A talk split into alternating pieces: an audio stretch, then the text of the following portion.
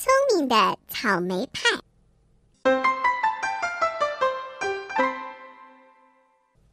从前有个可爱的小姑娘，她叫草莓派，谁见她了都会喜欢。但最喜欢她的还是她的外婆，简直是把草莓派当做了掌上明珠。一次，外婆送给小姑娘一条缀满了小草莓的裙子。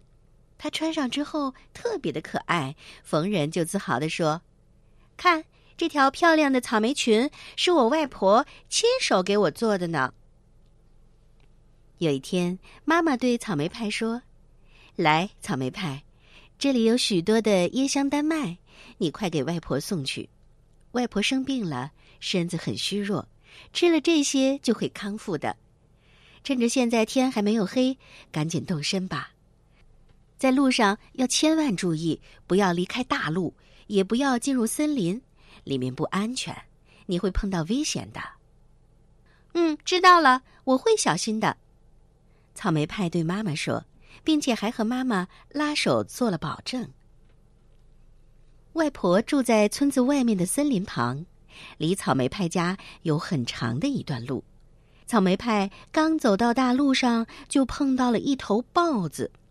豹子向草莓派打招呼说：“你好，草莓派。”“你好啊，豹子先生。”草莓派礼貌的回答道。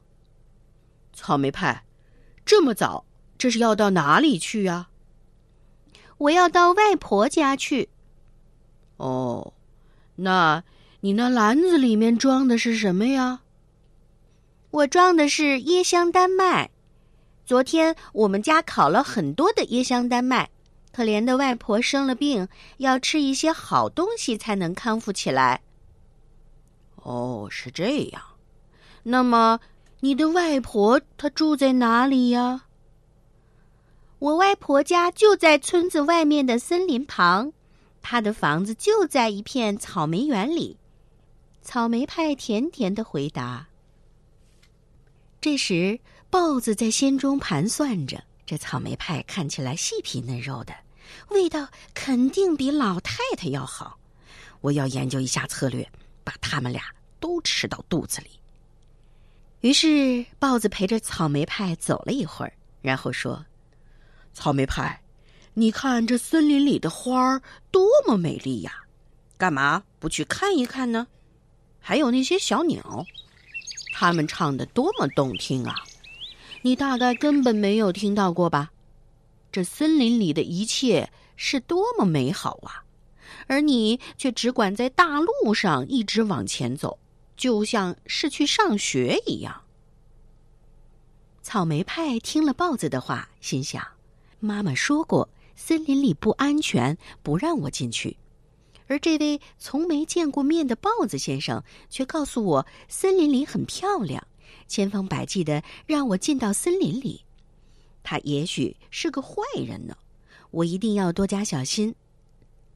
想到这儿，草莓派顿时提高了警惕，头也不回的顺着大路向前走去。到了外婆家，草莓派告诉外婆，他碰到了豹子，那家伙嘴上虽然对他说你好，却总是让他进到危险的森林里去。要不是在大路上，也许豹子就把它给吃了，而且豹子有可能跟着他到外婆家来。外婆说：“那么，我们把门关紧，不让它进来。”不一会儿的功夫，豹子还真的来了，一面敲着门，一面学着草莓派的声音叫道。外婆，快开门呀！我是草莓派，我给你送椰香丹麦来了。但是外婆和草莓派既没有说话，也不开门。